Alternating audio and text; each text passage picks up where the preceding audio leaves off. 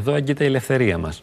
Δηλαδή όταν εγώ συνειδητοποιήσω ότι έχω μια ψυχρότητα στο παρόν επειδή κάποτε με απέρριψαν ή δεν μου έδωσαν τρυφερότητα, τώρα αρχίζω να ενεργοποιώ, να βάζω μπροστά διαφορετικούς μηχανισμούς συμπεριφοράς. Ναι. Φέραμε με άλλους τρόπους. Αναζητώ νέε, νέες, ε, μπαίνω σε νέες προοπτικές Γιατί και έχω πειραματίζομαι. Εξηγήσει, έχω εξηγήσει την μέχρι τώρα Ναι. συμπεριφορά μου και αφού την έχω εξηγήσει, την έχω αποδεχτεί, μπορώ να συνεχίσω διαφορετικά αν το θέλω.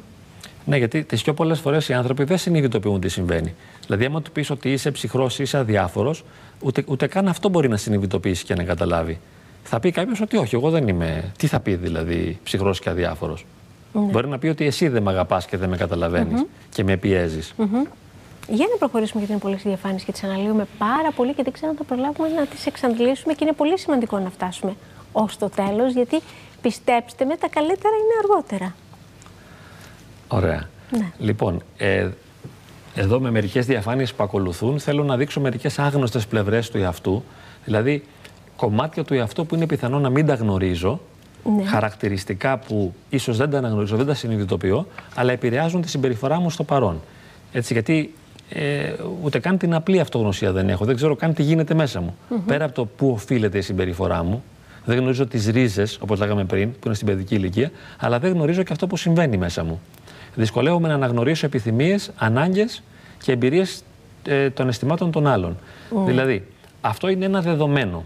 Μπορεί να προκύπτει στην επικοινωνία μου, ας πούμε με τον ε, ερωτικό μου σύντροφο, με τον σύζυγό μου, και να μην ξέρω ότι υπάρχει. Είναι ένα όμως χαρακτηριστικό του τρόπου που λειτουργώ. Πώς λειτουργώ, πώς συμπεριφέρομαι, δυσκολεύομαι να καταλάβω τα αισθήματα του άλλου.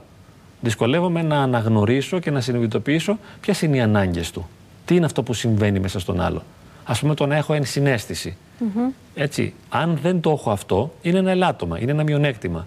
Να το μπω οποίο στη όμως δεν θέση το του ξέρω άλλου, ότι δεν να το έχω. μπαίνω στη θέση του άλλου. Έτσι, αν Ναι. δεν το έχω αυτό, πραγματικά ε, κάνω τη ζωή μου και τη ζωή του δύσκολη. Ναι, αλλά σπάνια θα δεχτεί κάποιος ότι αντιμετωπίζει μια τέτοια δυσκολία. Δηλαδή να πει ότι ξέρεις, δεν μπορώ να αναγνωρίζω με άνεση ε, τις επιθυμίες σου, τις ανάγκες σου, να μετέχω στις εμπειρίες σου και να νιώθω τα αισθήματά σου. Ναι. Δεν μπορώ να μπαίνω. στη- Δηλαδή δεν το συνειδητοποιούμε. Ενώ συ- το συνειδητοποιούμε από την άλλη μεριά. Δηλαδή λέμε δεν με καταλαβαίνει, δεν με ε, δέχεται, ας πούμε, δεν αναγνωρίζει αυτό που νιώθω, δεν ξέρει τις ανάγκες μου, δεν μπορεί να με ικανοποιήσει. Αλλά ότι οι ίδιοι δεν μπορούμε να το κάνουμε, δεν το συνειδητοποιούμε. Λοιπόν, ε, ίσως έχουμε μια υπερβολική ανάγκη να μας φροντίσουν και να μας αγαπήσουν. Υπερβολική όμως. Όλοι θέλουμε να μας αγαπούν και να μας φροντίζουν, αλλά καμιά φορά αυτή η ανάγκη είναι υπερβολική, οπότε προσδοκούμε πολλά και δεν μπορούμε να τα πάρουμε τον άλλον. Ναι. Θέλω να με Δηλαδή, αγαπάς συνεχώς, να με Λίγο φροντίζεις. πολύ έχουμε μείνει κολλημένοι στην παιδική μας ηλικία και είδες. εξακολουθούμε και έχουμε ανάγκη την αγκαλιά της μαμάς μας που δεν χορτάσαμε όσο θα θέλαμε. Α; Βέβαια, ψυχαναλυτική η προσέγγιση σου πάντα. Ακριβώς η- το παρελθόν είναι πάντα εκεί. Γιατί θέλω περισσότερη αγάπη; Ε, Πολλές φορές οι γυναίκες παραπονιούνται γι' αυτό. Λένε, ας πούμε, δεν με αγαπάς. Δεν με φροντίζεις. Να, Ο είναι άλλος και άντρες, και φαντάζομαι, οι άντρες αυτό, καμιά ναι. φορά. Χρεώνονται οι άνθρωποι μετά. Δηλαδή, αν μου πεις σε μένα, δεν με αγαπάς, δεν με φροντίζεις, εγώ ενοχοποιούμαι. Λέω, να, εγώ δεν σε αγαπάω, εγώ δεν σε φροντίζω. Στην πραγματικότητα όμως μπορεί εσύ να έχεις υπερβολικές προσδοκίες και υπερβολικές ανάγκες. Γιατί θα πρέπει εγώ να καλύψω αυτό που δεν σου έδωσε η μάνα σου όταν ήσουν παιδί.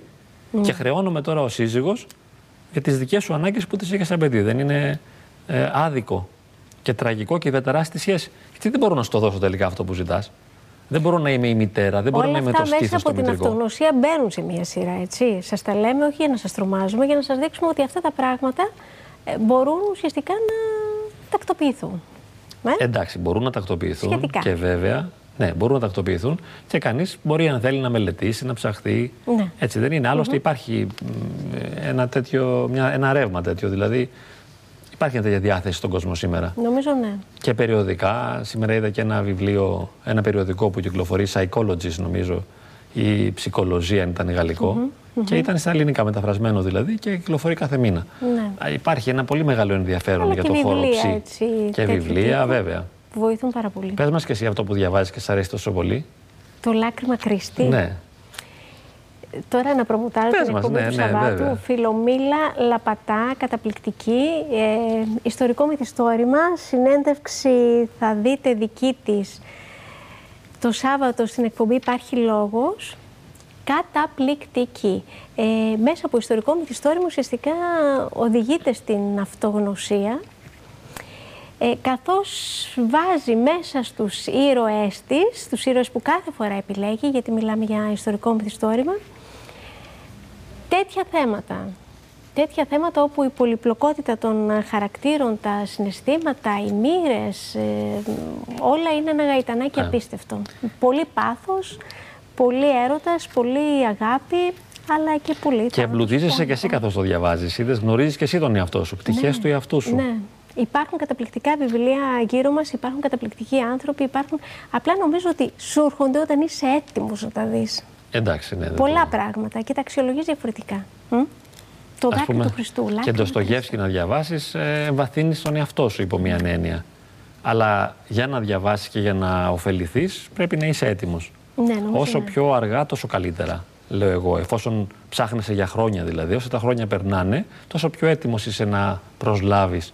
Και καμιά φορά διαβάζεις κάτι που έχεις να διαβάσεις πριν από χρόνια και λες: Κοίταξε τι κρυβότανε. Ναι, ναι, ναι. Τι έλεγε εκεί μέσα. Φοβερά πράγματα. Λοιπόν, για να προχωρήσουμε. Έλλειψη εμπιστοσύνης και καχυποψία. Ε, μπορεί να μην εμπιστεύομαι και να είμαι καχύποπτος και να μην το συνειδητοποιώ δεν το ξέρω το χαρακτηριστικό μου αυτό. Λέω ότι ε, εσύ ας πούμε με απατάς ή δεν ενδιαφέρεσαι για μένα, δεν νοιάζεσαι ή κάπου ήσουν ή κάτι έκανες, εσύ υποψιάζομαι, ζηλεύω, αλλά δεν συνειδητοποιώ ότι εγώ δεν εμπιστεύομαι και είμαι καχύποπτος. Το ρίχνω σε σένα.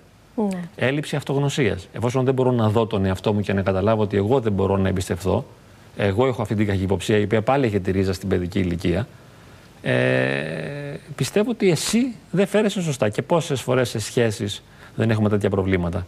Έτσι δεν είναι. Οι ζηλοτυπίες μας αναστατώνουν συνεχώς.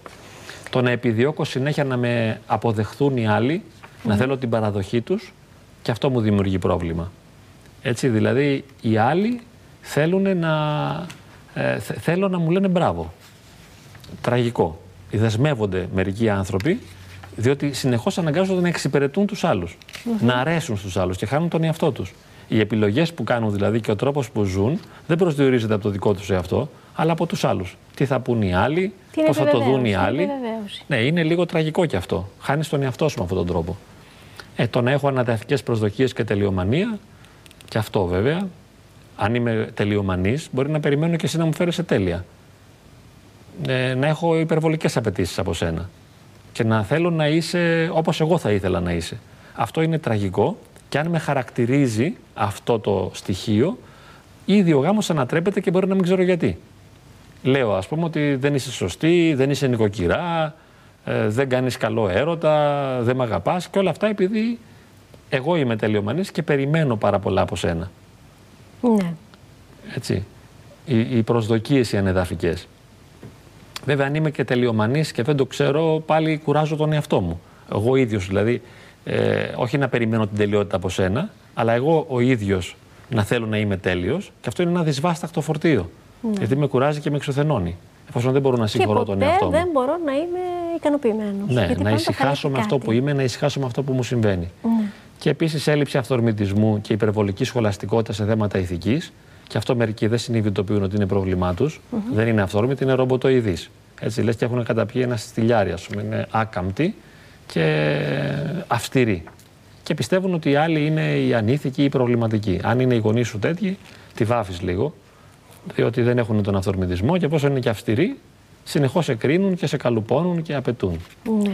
Ναρκισιστική υπεροψία, ε, το να θαυμάζω τον εαυτό μου, δηλαδή ε, θέλοντας να δείξω στους άλλους και πιστεύοντας πόσο καταπληκτικός είμαι και ότι είμαι φοβερός. Αυτό είναι και πολύ ενοχλητικό ακόμη και για τους άλλους, αν με χαρακτηρίζει και μου συμβαίνει δηλαδή. Και παράλληλα έχω και χαμηλή αυτοεκτίμηση. Γιατί αυτός που θέλει να δείξει ότι είναι σπουδαίος και να πείσει τους άλλους ότι είναι σημαντικός, κάπου νιώθει μειονεκτικά και θέλει να το κάνει. Και πολλές φορές ούτε αυτό το συνειδητοποιούμε και μας προσδιορίζει. Νομίζω αυτό είναι το τελευταίο του Καρλ Ρότζερς αντιληπτικές παραμορφώσεις που εξυπηρετούν την κάλυψη των κενών ανάμεσα στον ιδανικό και τον πραγματικό εαυτό. Πολύ συχνά δεν υπάρχει μια διαφορά. Δηλαδή αυτό που είμαι και αυτό που θα ήθελα να είμαι. Υπάρχει μια απόσταση. Είμαι κάτι πολύ λιγότερο από αυτό που θα ήθελα να είναι. Και γι' αυτό παραμορφώνω τα πάντα και ερμηνεύω με ένα διαφορετικό τρόπο ώστε να μπορέσω να μικρύνω αυτή την απόσταση. Δεν βλέπω αντικειμενικά και καθαρά την πραγματικότητα. Μάλιστα. Για να μπορέσω να πείσω τον εαυτό μου ότι είμαι ιδανικός. Λοιπόν, πριν περάσουμε στις θεραπευτικές τεχνικές, και επειδή νομίζω το θέμα έτσι έχει, αποτελεί μια ξεχωριστή ενότητα ναι. στις θεραπευτικές τεχνικές, να κάνουμε τώρα το διαφημιστικό μας διάλειμμα. Να πούμε όμως ότι mm? θέλεις και τηλεφωνήματα έτσι, γιατί με φέρει για ποδαρικό εδώ πέρα, δεν τηλεφωνάει άνθρωπος και θα βρω τον πελά μου στο τέλος. Οπότε περιμένουμε κάποια διαφωνία, ας πούμε, ή ποια ναι, άποψη. Καλό θα ήταν. Εγώ νομίζω ότι δεν έχουν καταλάβει πάρα πολύ ε, για ποιο πράγμα μιλάμε, αλλά σε λίγο θα γίνουμε πολύ πιο συγκεκριμένοι. Και το σημαντικό δεν είναι τόσο τα τηλεφωνήματα, όσο το να τους βάλουμε σε μία λογική του να μπορούν να ψαχτούν μόνοι τους και να απαντήσουν στα ερωτήματά τους και να ε, θεωρήσουν ότι μπορούμε να επαναπροσδιορίσουμε. Να κινητοποιήσουμε την αναζήτηση, στιγμή. δηλαδή, έτσι. Ανά πάσα στιγμή, αν δεν μας αρέσει ο εαυτός μας, μπορούμε να τον αλλάξουμε. Αυτό είναι το σημαντικό και αυτό θέλουμε να κρατήσουμε.